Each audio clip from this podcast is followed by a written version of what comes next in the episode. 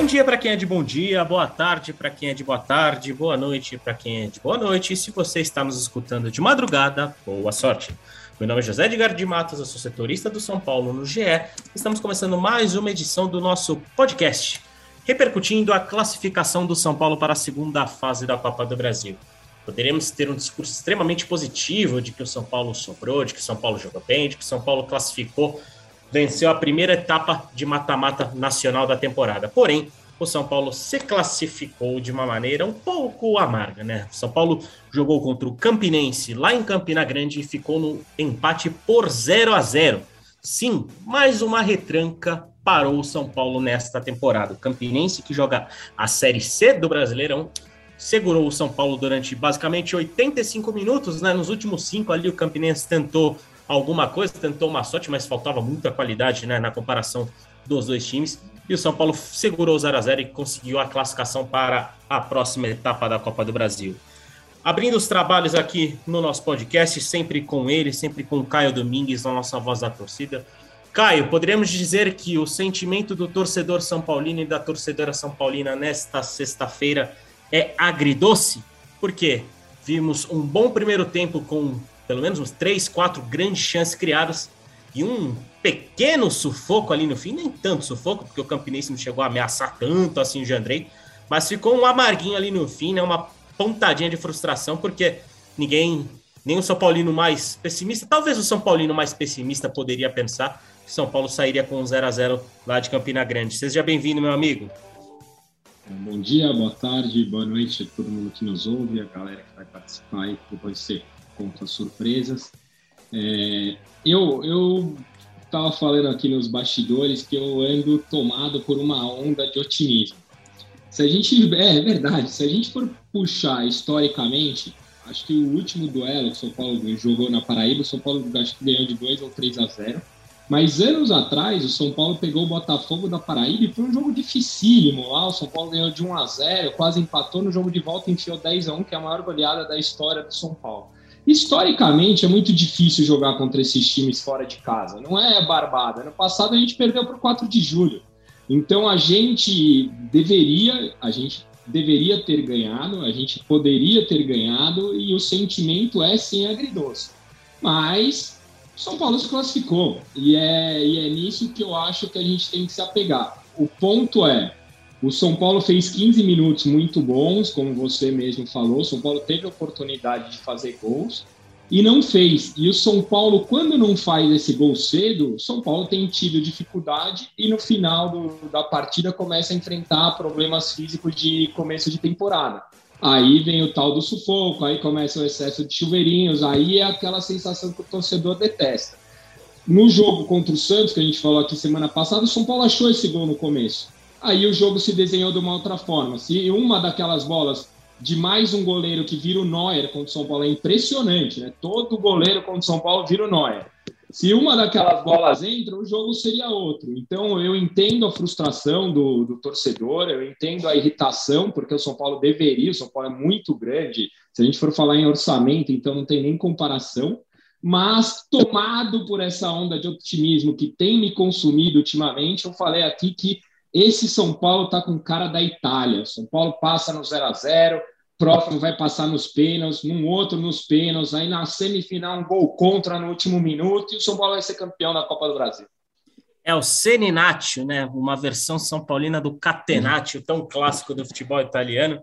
Depois dessa abertura, essa introdução alegre e extremamente otimista do Caio, talvez de um clima de um carnaval que na verdade não teremos, né? Mas oficialmente ali no calendário já é véspera de carnaval, né? Véspera do feriado de carnaval. Pelo menos para mim também é feriado, né? Eu vou poder descansar, botar as pernas um pouco para o alto, né? É bom depois de umas semanas tão corridas quanto São Paulo.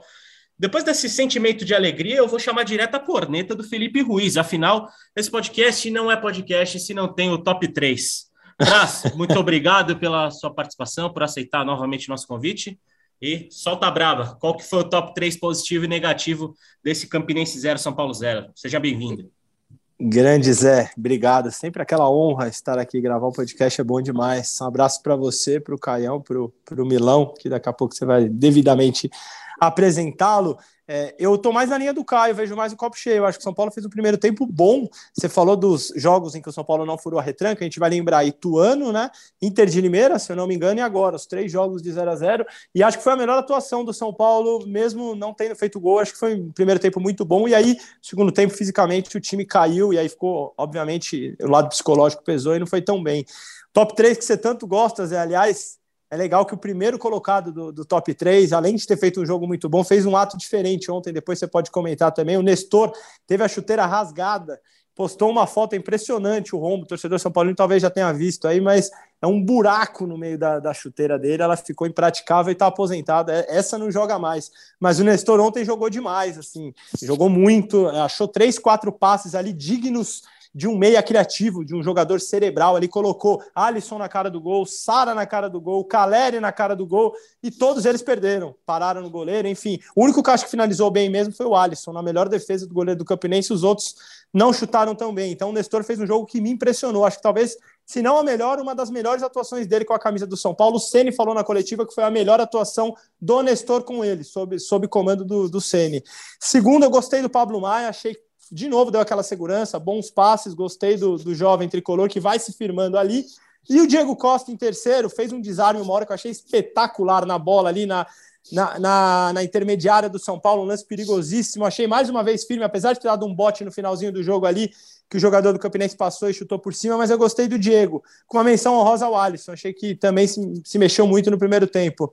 No negativo, eu acho que as, as alterações do São Paulo têm que ser mencionadas. Acho que muito da queda de rendimento no segundo tempo está ligado ao fato dos jogadores não terem entrado bem. O Luciano entrou mal, o, Calé, o, o Éder entrou mal também, errou uma cobrança de falta, estava desligado, enfim. E o Calé, enquanto esteve em campo, eu sempre Gosto muito do Caleri, brigador e tal, mas ontem achei que tecnicamente ele estava muito abaixo na seleção da jogada, sempre tentando o lance equivocadamente ali. Então acho que o top 3 negativo pegou no pé dos atacantes são paulinos aí, Zé. Nessa ordem, Luciano, Éder e Caleri para mim. Depois quero ouvir o Caião. Eu, eu, eu, queria aproveitar rapidinho, Zé, desculpa. A gente precisa começar a desmistificar a história que o Diego Costa não serve para São Paulo, cara. É, não é mais uma coisa pontual, não é mais um jogo aqui, outro ali. Ele vem com uma regularidade e eu diria que o Alisson hoje tem dado uma alternada um pouco maior, que ele é o jogador mais regular da temporada do São Paulo, que é o cara que tem sido diferente, sabe? Então acho que está na hora da gente tirar a birra da, do Diego Costa das temporadas passadas e começar a apoiar o moleque entender que as cobranças em cima dele devem ser diferentes da cobrança, por exemplo, do Miranda, que é muito mais experiente, que tem um salário muito maior. Então, acho que está na hora de a gente começar a reconhecer que o Diego Costa hoje é um bom jogador. Olha, assino o que o Caio falou, viu? O Diego Costa vem numa, numa ascendente, o próprio Rogério Ceni dentro de São Paulo já meio que tratam ele como o titular da zaga e aí vão revezando Arboleda e Miranda por muitas por questões físicas. E, talvez seja eu, talvez o Ceni tenha três boas notícias nessa temporada, né? É, que são a recuperação do Diego Costa, é, a inserção do Pablo Maia na equipe e talvez como um terceiro item ali a possível, possível resgate do Éder, que hoje é uma opção ofensiva que até meses atrás não era. O, o nosso e os três méritos dele, hein, Zé? Menor os dúvida. três são méritos dele. Total mérito dele. Total mérito dele. Eu acho que se a gente for começar a elencar, fazer um top 3 ali do, do, dos pontos do trabalho dele, eu acho que a recuperação desses três nomes, eu acho que são, é, é um de, dos pontos de destaque mesmo do trabalho dele. Mas já passar a palavra para o nosso outro convidado aqui do nosso podcast, o Praz já levantou a bola, agora eu vou querer cortar. Miller Alves, que também é um cara que deixa a gente muito na cara do gol nesta empresa, né, Praz? Ponta firme para caramba. Hoje quis participar, pediu para participar do nosso podcast. Sempre a porta está sempre aberta para ele, já disse para ele. Miller, seja bem-vindo, meu amigo. É sua estreia no nosso podcast? Primeira estreia, vez? Estreia, estreia. Hoje, agora, eu, eu, era um produtor de manhã, né? Agora eu tô aqui à tarde. Agora eu fico aqui é, ajudando o nosso amigo Felipe Ruiz, né? O nosso amigo Felipe Ruiz, titular da produção, é o Murici. Eu sou o Tata, né? Tata, o glorioso Tata. que Deus o tem, inclusive. Sou glorioso Tata do, do Felipe Ruiz, estamos aí sempre trabalhando agora com o São Paulo. É, Cara, é, eu acho que você é a, a, parte amarga, né? O Caio e o, e o Felipe Ruiz vieram mais tranquilos. Mas... Tava faltando, tá faltando é, então, esse, esse, esse amargura. Né? Tempero. Né? Eu, eu, eu, tô, eu tô meio também decepcionado, espero que o Eduardo Oliveira esteja ouvindo, que eu vim aqui, na verdade, para discordar do Edu, né? Eu, eu, eu queria vir aqui para discordar do Edu, só que pelo jeito ele peidou, né? Então eu vou ver se uma outra oportunidade eu venho aqui para poder discordar do Edu, né? Que me aguenta no, no, no inbox todos os jogos do São Paulo.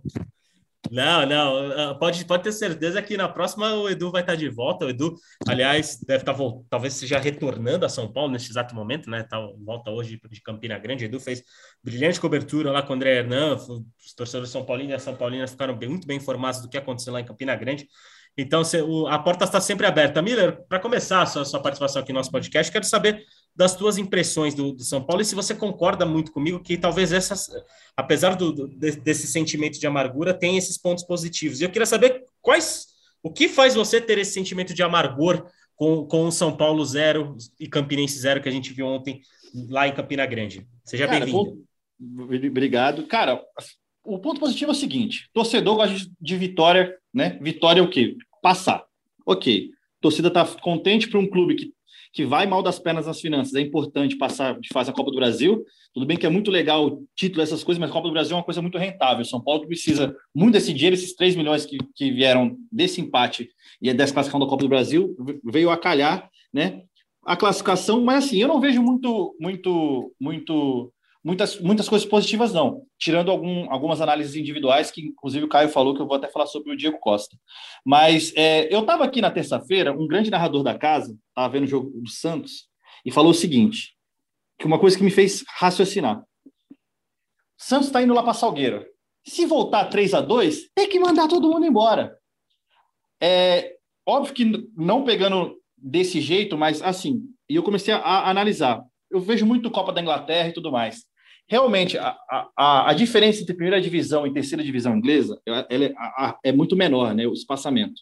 Mas, cara, a gente, tem que, a gente também tem que raciocinar que a, diferença entre a primeira divisão no Brasil e a terceira é muito grande, cara. Principalmente com clubes que não, não, não têm um projeto de, de, de, expansão. Por exemplo, se a gente pegar o Mirassol, que está na Série C e está no Campeonato Paulista, ele é um clube formado com empresários que vendeu o Luiz Araújo, montou um CT, eles têm um, eles têm um projeto a longo prazo. O Campinense é um clube que, pô, disputa a Copa do Nordeste, já inclusive já ganhou, mas é um clube que vive subindo e descendo divisão. Muito difícil pega uma Série B, sempre fica entre C e D. Então, a gente tem que entender também que a preparação do São Paulo, é, a, folha, a folha salarial e a parte técnica, elas precisam fazer diferença. Porque é muito grande a, a distância. Então, fazer um primeiro tempo bom é muito pouco.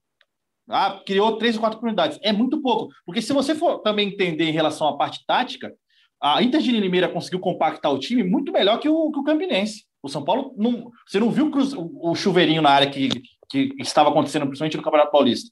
São Paulo conseguiu filtrar no primeiro tempo.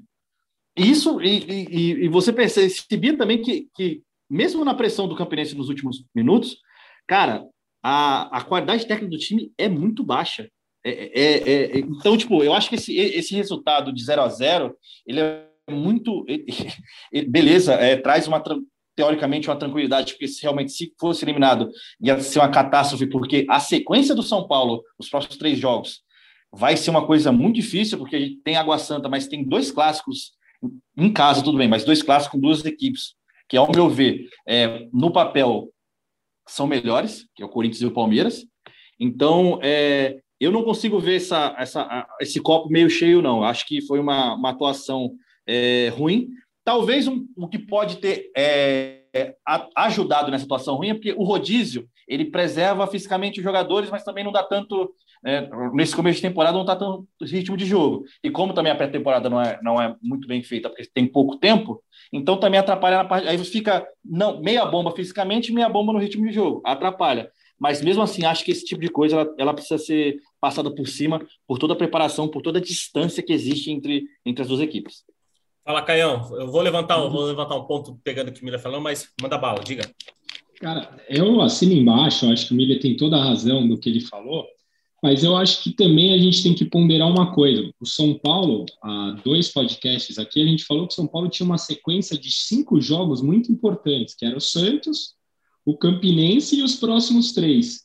O Campinense era um dos cinco jogos muito importantes nesse bolo todo. O São Paulo é o jogo da vida do Campinense. Então, apesar da diferença de tudo isso que você falou, que é verdade, é um fato, os caras jogaram a vida, a gente jogou um jogo importante dentro de vários jogos importantes que a gente está no meio também. Então, eu acho que isso também tem que ser ponderado. Eu concordo com tudo que você falou, acho que São Paulo é muito grande, é muito pouco para São Paulo jogar só um tempo.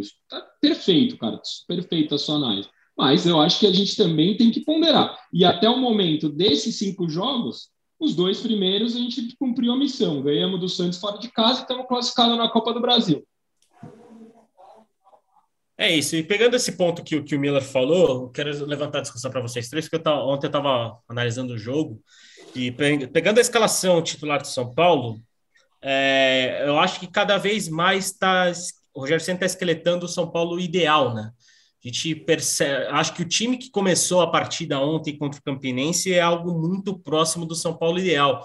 Talvez com a, colocar, com a, com a entrada do Rigoni no time, talvez numa vaga do Alisson ou do Nicão, mas quero saber de vocês três se vocês veem que é justamente essa a melhor formação que o São Paulo pode ter no momento. E isso sem falar, obviamente, sem, a, sem contarmos com o novo reforço que a gente daqui a pouco já vai conversar sobre ele, mas Caio, Caio, Praze, Miller, você, pode, pode começar quem quiser, mas eu acredito que esse time que começou contra o Campinense é, é, é, talvez a versão mais próxima que a gente tenha tido até agora do São Paulo considerado ideal para a temporada, né? É, acho que sim, viu, Zé? A gente até no, no último podcast, a gente levantou a bola de quando que o Ceni iria ter o time ideal ali na mente dele. E eu acho que está muito próximo disso. É, acho que, como você falou, o Rigoni provavelmente ontem jogaria. Como ele não jogou de titular na Vila, acredito que ele jogaria ontem, não sei se no lugar do Nicão ou do Alisson, mas acho que é fato na cabeça do Ceni que e ele falou sobre isso na coletiva, de como ele achou uma dupla de volantes.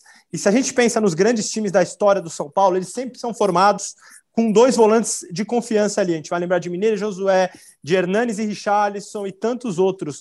E eu acho que Pablo Maia e Nestor começam a se firmar ali. Eu acho que o São Paulo tem o Luan ainda, que vai voltar, que está machucado e que naturalmente tenderia a ser o, titular ali. Mas é impressionante a forma como eles estão encaixados hoje. O Pablo, ele marca muito bem, ele tem muita pegada e ele também tem o primeiro passe, ele também consegue ser vertical na saída de bola e encontrar ali os jogadores mais à frente. E o Nestor ontem fez uma, um, um jogo de camisa 10 ali, um segundo volante que chega à frente, que acha passe, finalizou de fora da área. Só faltou o gol ali de alguém para coroar os passes que ele estava dando.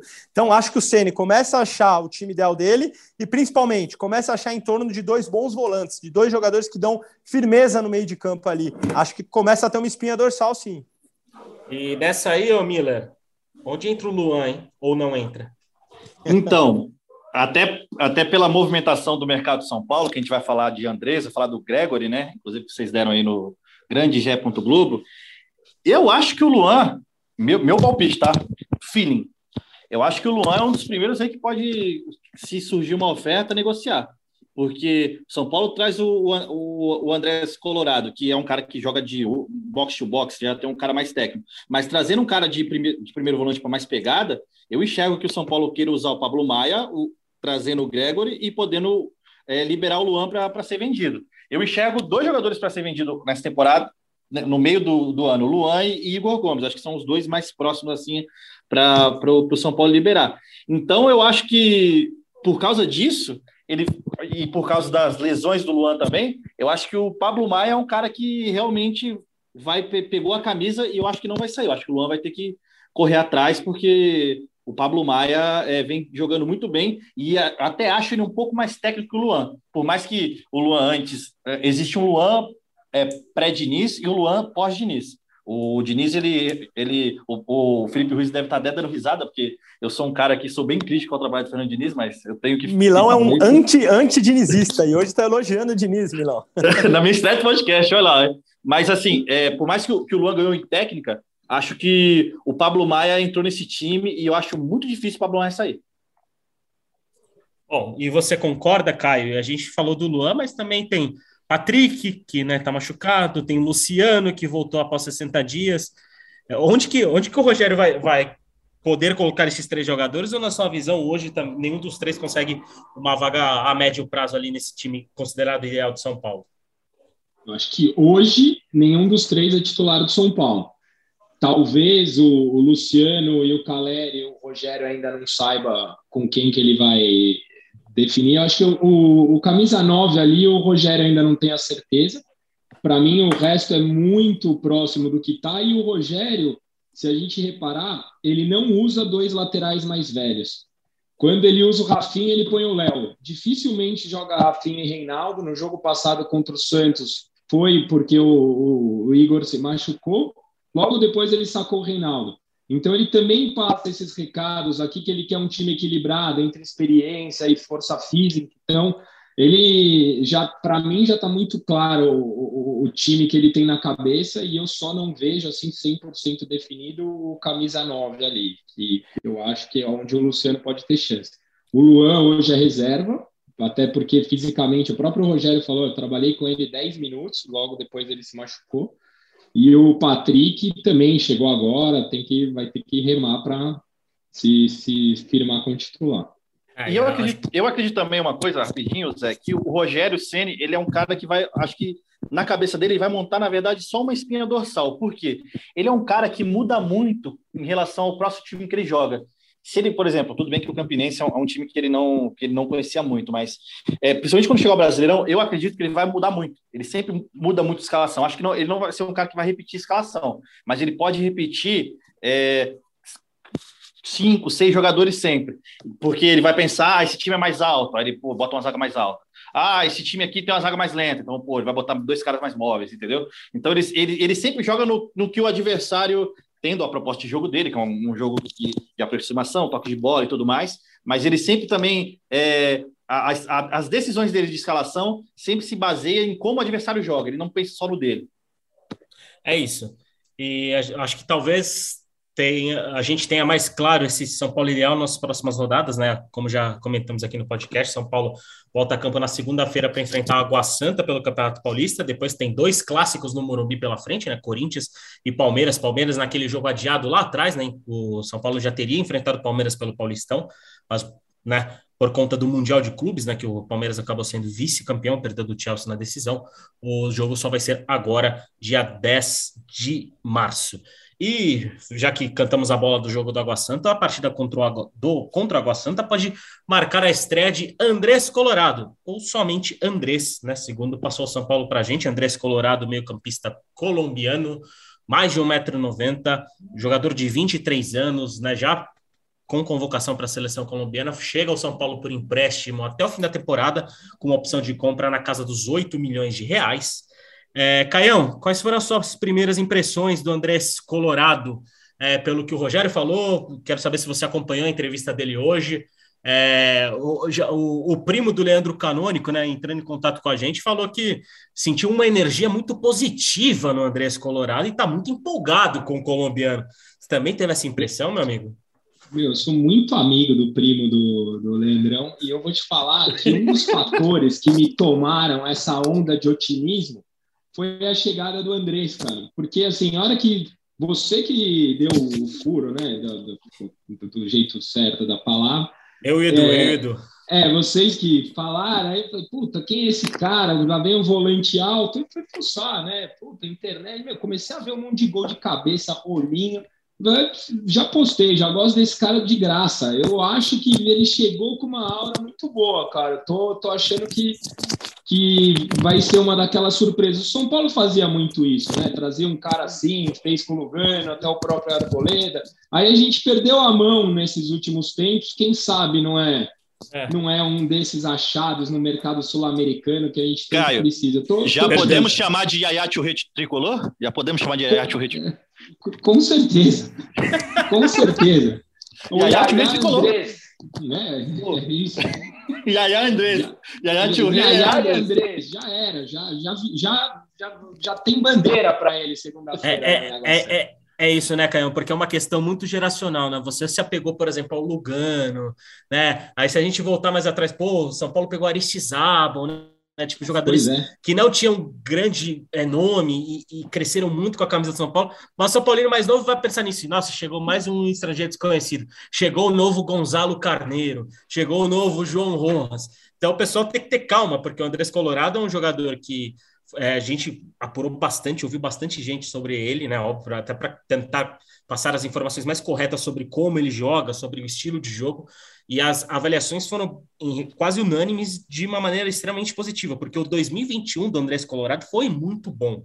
Ele foi um dos destaques do Deportivo Cali na conquista do clausura colombiano, e, e sendo esse jogador box to box, né, esse jogador que invade a área, faz gol, é bom na bola aérea, que é o que o Rogério, talvez seja a característica que o Rogério mais goste dele, sem conhecê-lo, conhecendo ele há um, há um treino e meio.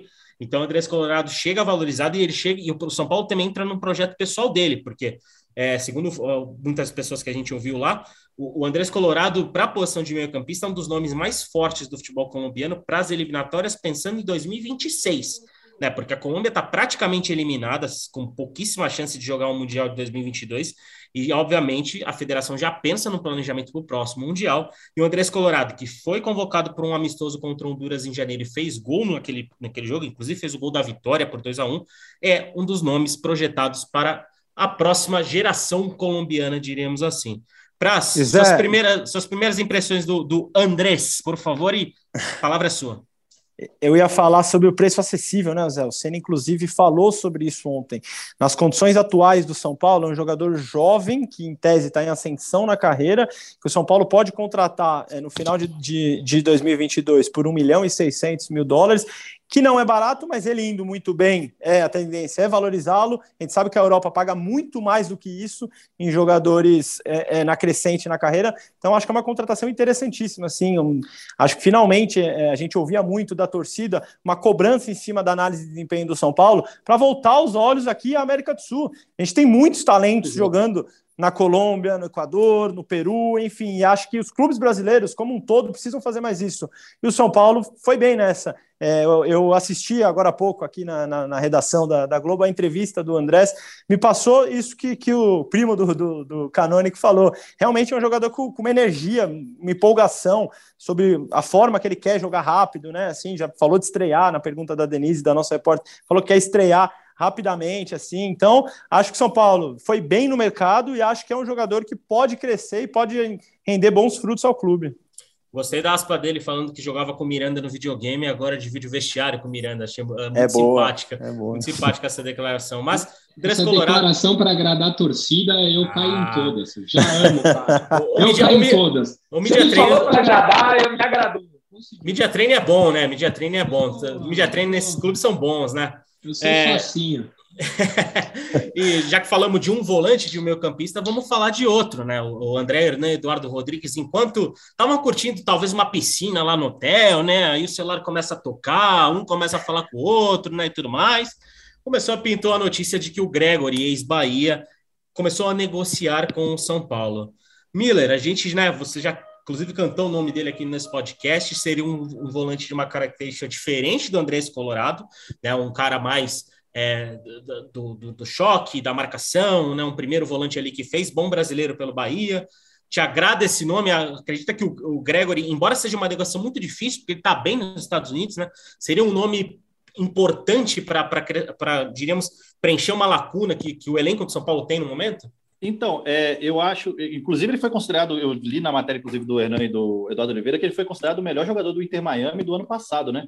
Até acho uma, uma, uma, uma negociação surpreendente assim. Mas trazendo, e dependendo pelo preço, acho, acho que vale a pena, porque claramente São Paulo precisa vender jogador. Então, é, vender uma das joias é, é, é, necessário, porque precisa acertar o salário, cara. Porque para ver cobrança, você precisa ter respaldo. E como é que você vai cobrar um elenco? De desempenho de alguma coisa, sendo que o próprio clube ele não, ele não arca com, com, com, que, com que precisa. Pô, eu trabalho aqui na, na Rede Globo, né? Pô, como é que eu, eu, Se eu não recebesse meu salário em dia, eu ia trabalhar com muito menos disposição. E, e você fica desmotivado. E, e assim, o torcedor, é, futebol é paixão, é emoção, mas os caras também têm a vida pessoal dele. Pô, eles ganham muito e tudo mais, mas aí é, é outra questão você vai, você acaba ficando desmotivado. Então, é, você não vê clubes se dando bem, você não vê clubes é, empilhando títulos com salários atrasados. Então, acho que essa tem que ser uma prioridade de São Paulo. Se a visão da, da diretoria é essa, de tentar liberar alguns jogadores para trazer outros, e, pô, o Gregory que fez um, um, um bom papel no Bahia, foi vendido, continua em boa fase, acho que vale a pena. Vale a pena. A gente ainda também precisamos vender, é, ver esses valores, né? Que nem o Andrés Colorado. O Andrés Colorado foi uma oportunidade de mercado que parece ser bem acertada. Agora, o Gregory vindo, é, eu acho que um cara que pode ficar para trás na temporada é o Gabriel Neves. O Gabriel Neves, eu acho que é um cara que não agradou. É, acho ele vem jogando muito pouco. Eu acho que. E veio com uma expectativa grande da torcida, né? Eu lembro que, nossa senhora, foi uma. Era uma vinha, não vinha, vinha, não vinha. Quando expectativa chegou... grande por causa do passaporte dele, né? Convenhamos. É, exatamente. É e aí, e aí, é, exatamente.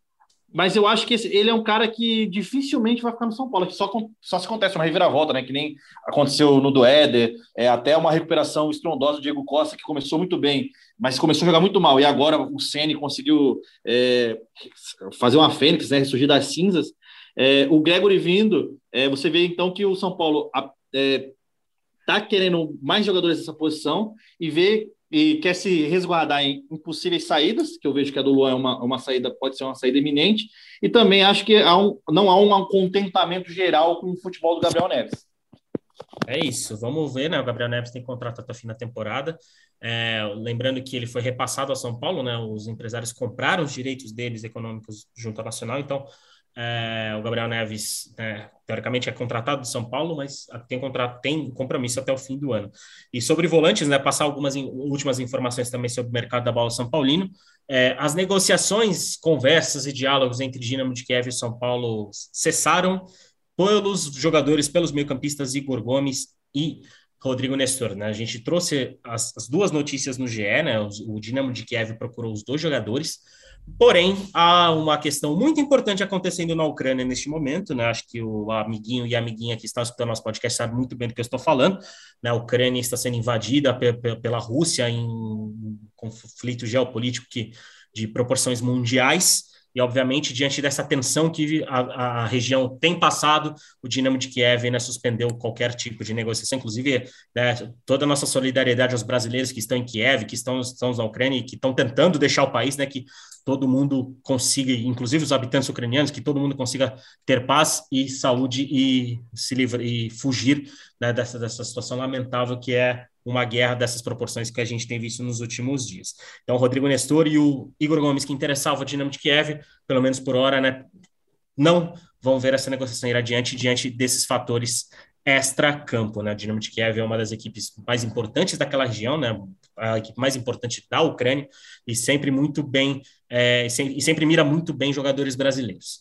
É, ô Zé, ô Zé, diga, diga lá, Filipão. Você não, não sentiu o pequeno incômodo do Ceni ontem na coletiva ao ser questionado sobre a proposta do Nestor, e aí ele fala, não estou sabendo de proposta, e aí ele fala assim, a mim não chegou nada, querendo dizer assim, se teve proposta, fiquei sabendo por vocês da imprensa.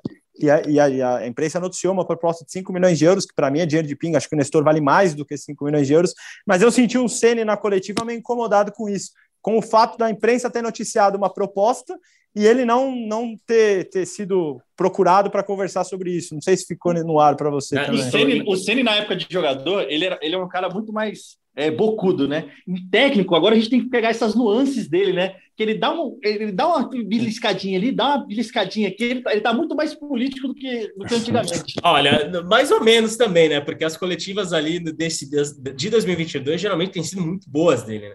É. Mas eu, eu, eu, senti um pouco isso também, e, e, e só, só, um ponto, né? Até para vender o nosso peixe aqui da nossa equipe, é, o Rogério Ceni falou que viu isso numa entrevista do Belmonte e o Belmonte deu entrevista para o Edu e para o André Hernan na perfeito, central perfeito. do GE, né? Na central do GE, isso. Na central do GE. Então, feliz de saber que o Rogério Ceni consome nossos conteúdos, que consuma cada vez mais e que nos elogie e nos critique quando, quando achar que deva fazer, né? Porque aqui a gente é aberto para todos os tipos de, de tratamento, menos os ofensivos, obviamente.